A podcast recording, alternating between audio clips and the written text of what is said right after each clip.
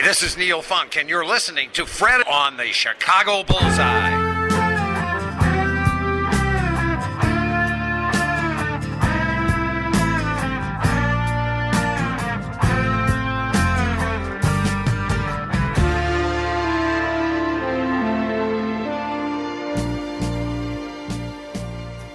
Hello again, everybody. Welcome to another exciting edition of the Chicago Bullseye. We have a special episode today with the great wordsmith Darnell Mayberry on the line. Darnell, how are you doing? I'm good, Fred. How are you holding up with all this madness? It, it's insanity, isn't it? I just cannot believe we're here where an NBA season could be over due to a pandemic, but uh, these are strange times. But the good news is, for the most part, the family's healthy. I hope the same is true with you and yours. yeah, they are, and, and I appreciate that. Um, you know, my my thoughts go out to all the uh, first responders, of course, and, and the teachers. You know, the the teachers who have to put up with our kids and and do it so graciously and lovingly. You know, I just appreciate everyone's efforts, and, and, and hopefully we can all make it through this thing soon. Yeah, I agree. And you know what's helping them to get us through is uh, the beloved bowl with good news uh, seemingly every week. A lot to talk about. I can't. I'm so excited to get into this with you. Uh, before we get into the last dance, let's talk about the team as is. And I'd like to get into a couple big topics that a lot of people have been emailing me about. The questions for today for you are: Let's start out with Jim Boylen. Uh, and there's few there's few parts of this question. What do you estimate the chances are for Jim Boylen to be back? I think it would be a complete disaster and a nightmare if uh, you know we, we do all these changes and Jim Boylen, who to me is the greatest sin of GarPax, is still leading this team. Is it one percent, ten percent, fifty percent? What do you feel uh, he did well in his time as coach, and what do you feel he did poorly? Well, I think the percentage depends on if we're talking, you know, this season if it continues and when versus next season. If we're talking next season, I, I don't think it's very high.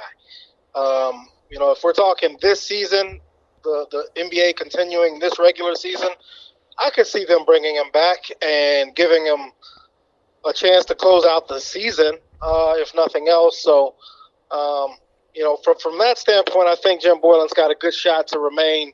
If they finish out this regular season, I can't see them going into an off season uh, with Jim Boylen and into next season for sure with him. Let's assume he's gone then. So I agree with you. Next year, I think he's going to be he's going to be gone, and I agree. If there's a, a few games left, I, I won't be a complete disaster if he is still coaching the team. I can understand why they would do that.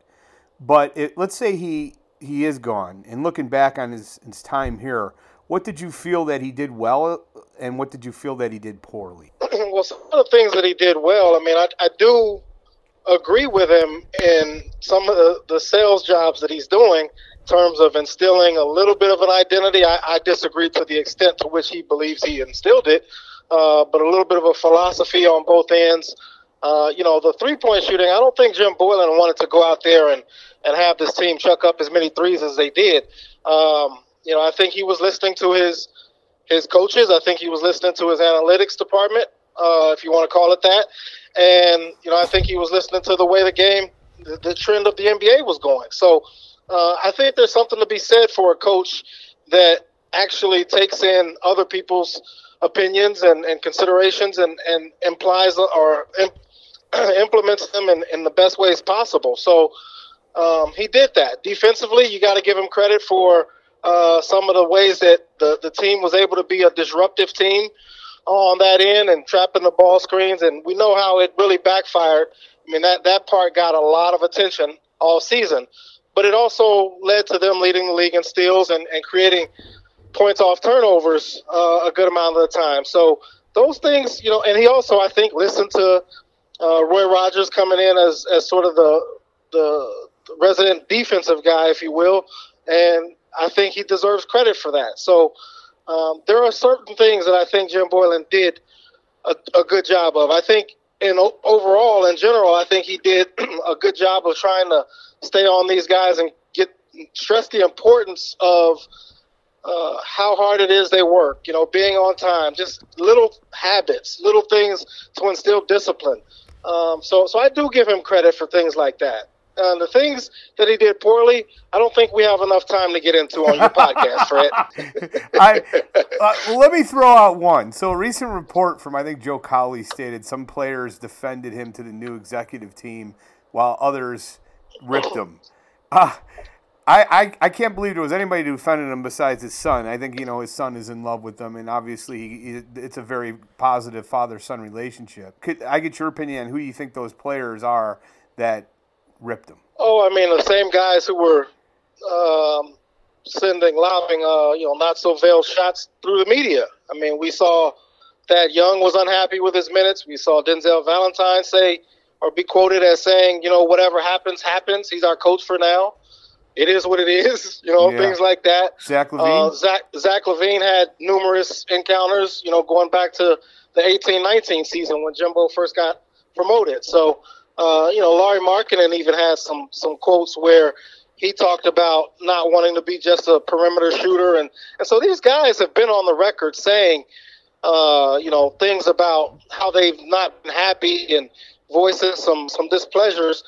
Um, you know, who who supported him, that's I mean, your guess would be as good as mine on that. I mean, so the coach's I just son? Remember, I remember vividly in in uh, San Francisco uh, when when they lost to the Warriors and Jim Boylen said, "There's no shame in losing."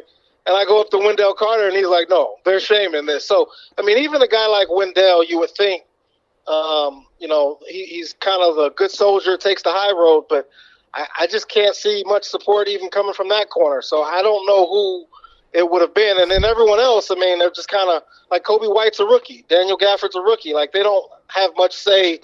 They don't have the experience to have any say. So.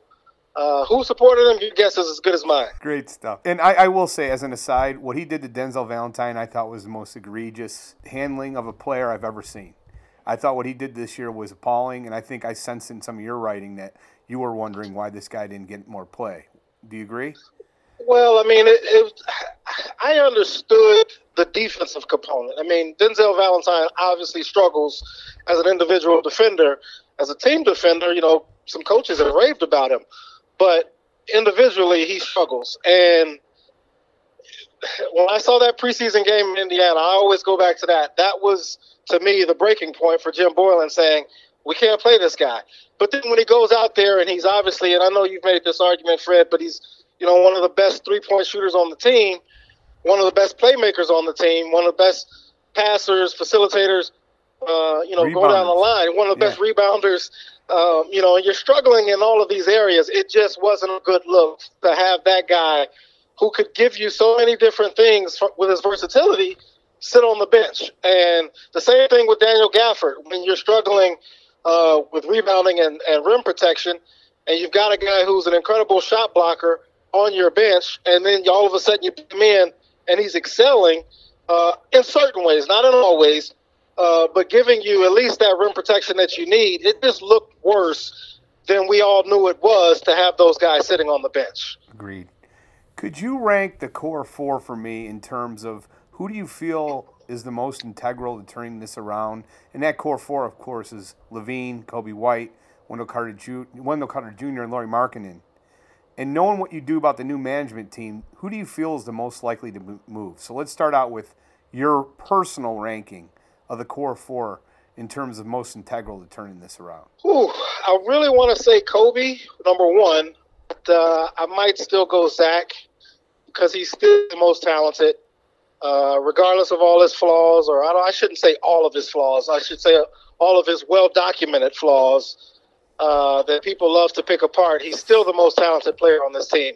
And then I, so I'd say either Coby or Zach. Then I'd go Wendell. Then I'd go Lauri. But I tell you what, Fred, I, you know, I was working on something for either this week or next week about just something real simple about each guy's best game. Yeah. And Wendell Carter didn't have like a standout game. And it surprised me going back. You know, obviously he got hurt and he wasn't available for all however many games they played, 65 or whatever it is.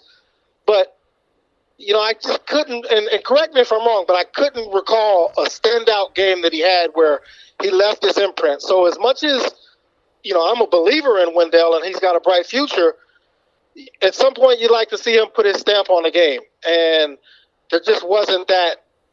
It was few and far between if he did. Uh, and I can't recall a single game where I said, okay, Wendell Carter went out there and won them this game.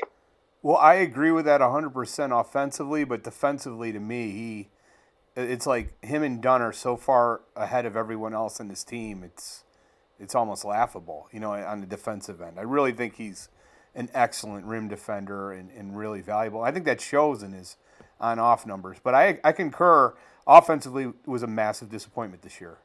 I can't think of one game, you're right, where he was just stellar that, you know, and, and we expected more, but I think a coaching change will help that. I, he's not being used properly at all. Yeah, uh, maybe I need to go back and look at some some games closer from him defensively to jog my memory. But you know, I, I'm actually speaking to both ends. I mean, he had moments, yes, but I'm talking about going out, and, and you'd know better better than me. But I remember watching from afar, Joakim Noah could actually do things that would win you a game Absolutely. defensively, and I'm waiting to see that out of Wendell. As talented as we know him to be, it's hard for me to put him above Coby. Uh, and we've seen Coby go out there and win games with his offense, and particularly above above Zach. So uh, that's what I need to see out of Wendell going into year three. I agree 100%, but wouldn't you concur that he's not being utilized? I watched this guy a ton at Duke, and in yeah. Wendell Carter Jr. He's a facilitator. He's not a low post player. I, I still remember his first game back. What did the what did the Bulls do? First offensive play down, they throw it to him in the low post, and I'm like, that's not playing to his strength. He's a excellent passer. He's more of a high post type of player that you could do pick and roll off of. That should, he should, he's more of a you know a facilitator. That's his strength, and he wasn't being utilized in that fashion by this coaching staff. It was maddening to me. Do you concur? Yeah, I remember around the All Star break, or a little bit before, maybe. Um, it might have been January sometime. I asked him about that specifically, and he kind of gave me a sly laugh. it was like, yeah, I, I think I'm a good passer too. I think I can be a facilitator. I think I can operate in the high low too. But he wasn't given those opportunities. And again, going back to him being a good soldier, you know, taking the high road or at least trying to most of the time he wasn't going to come out and just throw anyone under the bus, but you could tell in that look that he gave me, I'm capable of doing more. Yes. And you know, Darnell, that's a, that's a big thing with players is if they're not getting touches on the offensive end, it's just natural. Sometimes it affects them on the other end too. So absolutely, yeah, and we saw that. I remember with Oklahoma City. I mean, everybody would be wondering why would oh gosh, who was it that was the, the big guy? We uh, we'd always wonder why. Kendrick Perkins. Kendrick Perkins, exactly. We'd be getting How touches. could you forget? He's a social media savant now. Every time I read that guy, I'm getting angry lately. I don't understand what's going on with him. Is he a good guy, by the way? You covered him, right? Yeah, he actually wrote the forward to my little Thunder book that oh I did. Gosh, part of that right. 100, 100, 100 things Thunder fans should know series or whatever. So, yes, yes. Yeah, he, he was he was good, man. He uh, he was good to cover. He was good in the locker room, and uh, unfortunately for the Thunder, toward the end, you know, his kind of his body had, had betrayed him, and he wasn't what he once was. But he helped them win a lot of games, man. He, he did he did do that. Out of those four players we talked about, though, who do you think this new management team is going to likely move? Are they going to keep them all? Which I think would be the right decision. Is one more year of evaluation. I think, I mean, and, and I got to take them at their word. I mean, when they introduced Marc Eversley, Arturas Karnisovas came out and said that he's not in a rush to trade anyone. He's not in a rush to, to fire anyone, although I kind of take that with a grain of salt when it comes to Jim Boylen. But uh, as far as the players, I take him at his word because those four guys, I mean, you're calling them the core four for a reason. They're all talented in their own right. And you'd be crazy to just give up on them as soon as you take the keys to the wheel, takes the keys to the car. And, you know, like if he comes in and trades Larry Markkanen and Larry Markkanen goes on to become, you know, this, this consistent 20 and 10 guy for the Sacramento Kings, then that looks silly. So, yes. Um, you know, just because of Zach's experience, you know, the the book is kind of out on him, even though he had a, a really good season and he continues to get better. And he's still young. I think he's what, 25? So yeah. uh, he's still got two or three years of, of really um, strong improvement that he could make. And I think it'd be unwise to, to, to trade him too soon, too. So I do take Arturas at his word, and I don't think he's in a rush to trade any of these guys. The only thing I, I know you're a big LaVine backer, and I think you're you, you're by far his biggest proponent in the media. I would argue that you know it just seems like you you make a lot of good points on why he should be beloved or uh, get more respect from the fans, and I agree with a lot what you write. But my question is, he's done with two years of this deal. That's a bargain, and we all agree with that. I I gotta question whether he's worth a max because that's what he's going to get at the end of four years. Do you have any reservations about giving him a max deal after this contract is up? I mean, I wouldn't, but there's a lot of guys walking around with max deals that I don't, you know, I wouldn't have given them a max deal.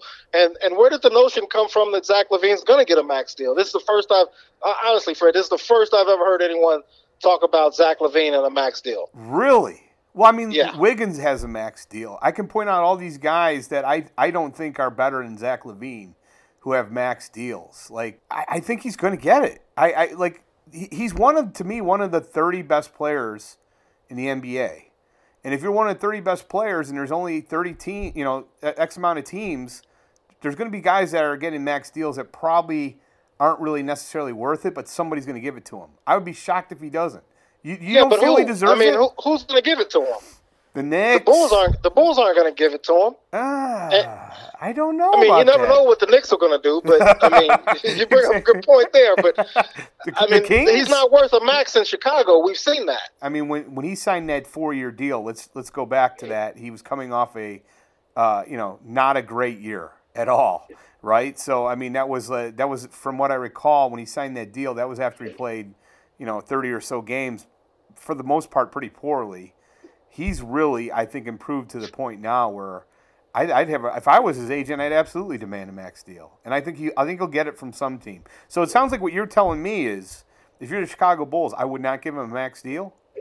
Absolutely not. Um, and that's not. I mean, and this kind of goes back to the notion that I'm Zach LaVine's biggest proponent. I don't really sound like it right now. I can, I can, I can hear the way this sounds, and I'm not trying to knock Zach LaVine here. I mean, uh, and, and look, if someone wants to give it to him, again, more power to him. I mean, you're, you're worth what someone's willing to pay you. That's that old adage. But um, just in terms of building a champion, like they wouldn't give Jimmy Butler the max. Jimmy Butler could at least get into, get him to the to the first round. Yeah. So, so I mean, why would they have any business giving Zach LaVine the max based on his track record of success or lack thereof? Yeah. A lot depends on what happens next year, right? If they're a playoff team and he's leading the team in scoring, Absolutely. Now, again, I just said he's got a good three to four years of, of tremendous growth, an opportunity at least there. And if he if he taps into that, if he reaches that potential, absolutely. But he's got to go out there and show it next season. Well, let's go on to another player that is uh, is a pretty big dividing line in Bulls Nation, and that's Kris Dunn, player I love. Um, you know, but he's going into a restricted free agency here. What contract dollar amount would you feel comfortable matching for Kris Dunn, and do you feel he's going to be a part of the future? Uh, what's that qualifying offer? That's the only reason I'd retain Kris Dunn if he played on the qualifying offer. Wow. I, I, I mean, there's no, in my eyes, there's no point to keeping Kris Dunn. And that's all. I mean, listen, I, I was a big Kris Dunn proponent too, um, but I just think his deficiencies on offense are so glaring and so much of a weakness for this team that you can't retain him in good conscience and say we're going to leave you out there and let you be a liability on one end. Yeah. I just don't see him as being worth it to this team. If they had other pieces around, okay, great. I think Kris Dunn's a tremendous young player who can get better. Um, in terms of what he does, he's, he's he's tremendous. But for this team, for where they are, I don't see any point of retaining him. As a doesn't every team though that makes the playoffs don't they need a perimeter defender of that quality to stick the best offensive players in this league? And we're talking about a guy here who in one week guarded, you know, Trae Young and pretty much stopped him. Jimmy Butler really, you know, curtailed his offensive performance. I saw him do that to, you know, Paul George. The guy's defensive versatility and ability on the defensive end is, is there's nobody on this team I, I would say is even close. Yeah, but the problem is now you're, you're you're talking about how much money is that worth to you, and this isn't a playoff team. This is a 22 win team. Yeah. So if you're a 35, 38, 40 win team, okay, we're talking maybe a different level that you're in in your journey. But you know the Bulls aren't at that stage right now, and how much is it worth them to them to to keep a guy who is a one trick pony? He is damn good at that one trick. Don't get me wrong. This isn't to take anything away from him on that end. But we saw the way defenses get to play Kris Dunn. We saw the way the offense sputters when Kris Dunn's out there. And that's not a product, that's not all Kris Dunn's fault. Don't get me wrong. Um, and maybe a lot depends on, you know, who the next coach is and what they can come in here and, and get out of him. Um, and putting, you talk about putting Wendell in better positions. Maybe they need a guy like that. But at some point, you can't continue to have guys, you can't continue to layer your roster with guys who, you know, have to have certain things done for them. Yeah. Only two or three guys need to have certain things done for done for them, and and then everybody else needs to be able to play a role. All good points. What has been your initial impressions of the new management team, uh, AK for the sevens and Marc Eversley? Are you calling them AK forty seven? Well, I, I, I call them AK for the sevens. You know my big seven mantra. Oh, for the sevens. For the sevens. oh, AK for the seven. I think that's pretty good. Come on, Darnell, you got to hand it to me. I thought that was pretty good. You know my seven. Yeah. Seven. hey man, it's your thing. You got to ride it till the wheels fall off. I, I, can respect it. I don't. Um, what was the question about him? Is he good for for well, what? What's your initial impression of this team? The you know AK and Marc Eversley my initial impressions are based on the conversations I've had about them with other people, and um, are based largely on that. I mean, we've obviously talked to them twice now on a conference call. Marc Eversley once, Arturas twice, um, and they they said all the right things on both conference calls. Um, but everyone else raves about both men, and you know, people in the organization people for other other organizations, people outside of the NBA who are connected uh, for various reasons. Um, you know, everyone seems to rave about what's happening in Chicago with this new management team. So, um, you know, I'm going to take everyone at their word and say that there's a reason people are raving about this new regime. Uh, but what I always say is they got to get in there and get the job done. You know that this this honeymoon phase is pretty much up. Once this offseason starts, you know, it's going to be what have you done and how can you build this team into a winner? And they got to get it done. So they got to prove that. They got to show that they can do it. Um, and so we're going to start finding out. You know, this coaching search, I'm with you. If they don't go out and get a, a, a coach that at least can inspire some confidence, forget the fan base for a second, but within that locker room, then what is all of this for? Yes. Um, you, you, know, and so you start there, and then you start to, to move into the off season with the draft and free agency and trades and that sort of thing. And the thing I love about this the most, Fred, is that we get to see this thing from the ground up. Like we get to analyze these guys not based on something from 15, 16 years ago, but you know everything that they're doing now, and and it's a fresh start. So I, I love it from that standpoint. Thank you for listening to part one of the interview with the great Darnell Mayberry of The Athletic. Part two will be available shortly on the Bulls HQ pod. Darnell and I talk about his article promoting Thibs. We get into a last dance discussion, more Boylen talk. So go over to Bulls HQ and subscribe and listen. As an aside, I've been working on a Bulls themed musical album, although the last dance is coming to an end. The first dance with my incredible songs is at hand. I decided to re- release the first single, Kirk Hinrich, Probably sometime next week after we go into a downtime due to the end of The Last Dance. My goal is to provide a single to you every one to two weeks. The first being my epic Kirk Hinrich song. I hope you enjoy it. Stay safe. Have a great weekend. Email me at chicagobullseye at gmail.com. Follow me on Twitter at CBEFred. We have some great guests lined up for the next few weeks. So uh, keep on coming to chicagobullseye.com to look for the next and exciting Bulls news. Godspeed, my friends. Stay safe, and I'll talk to you soon.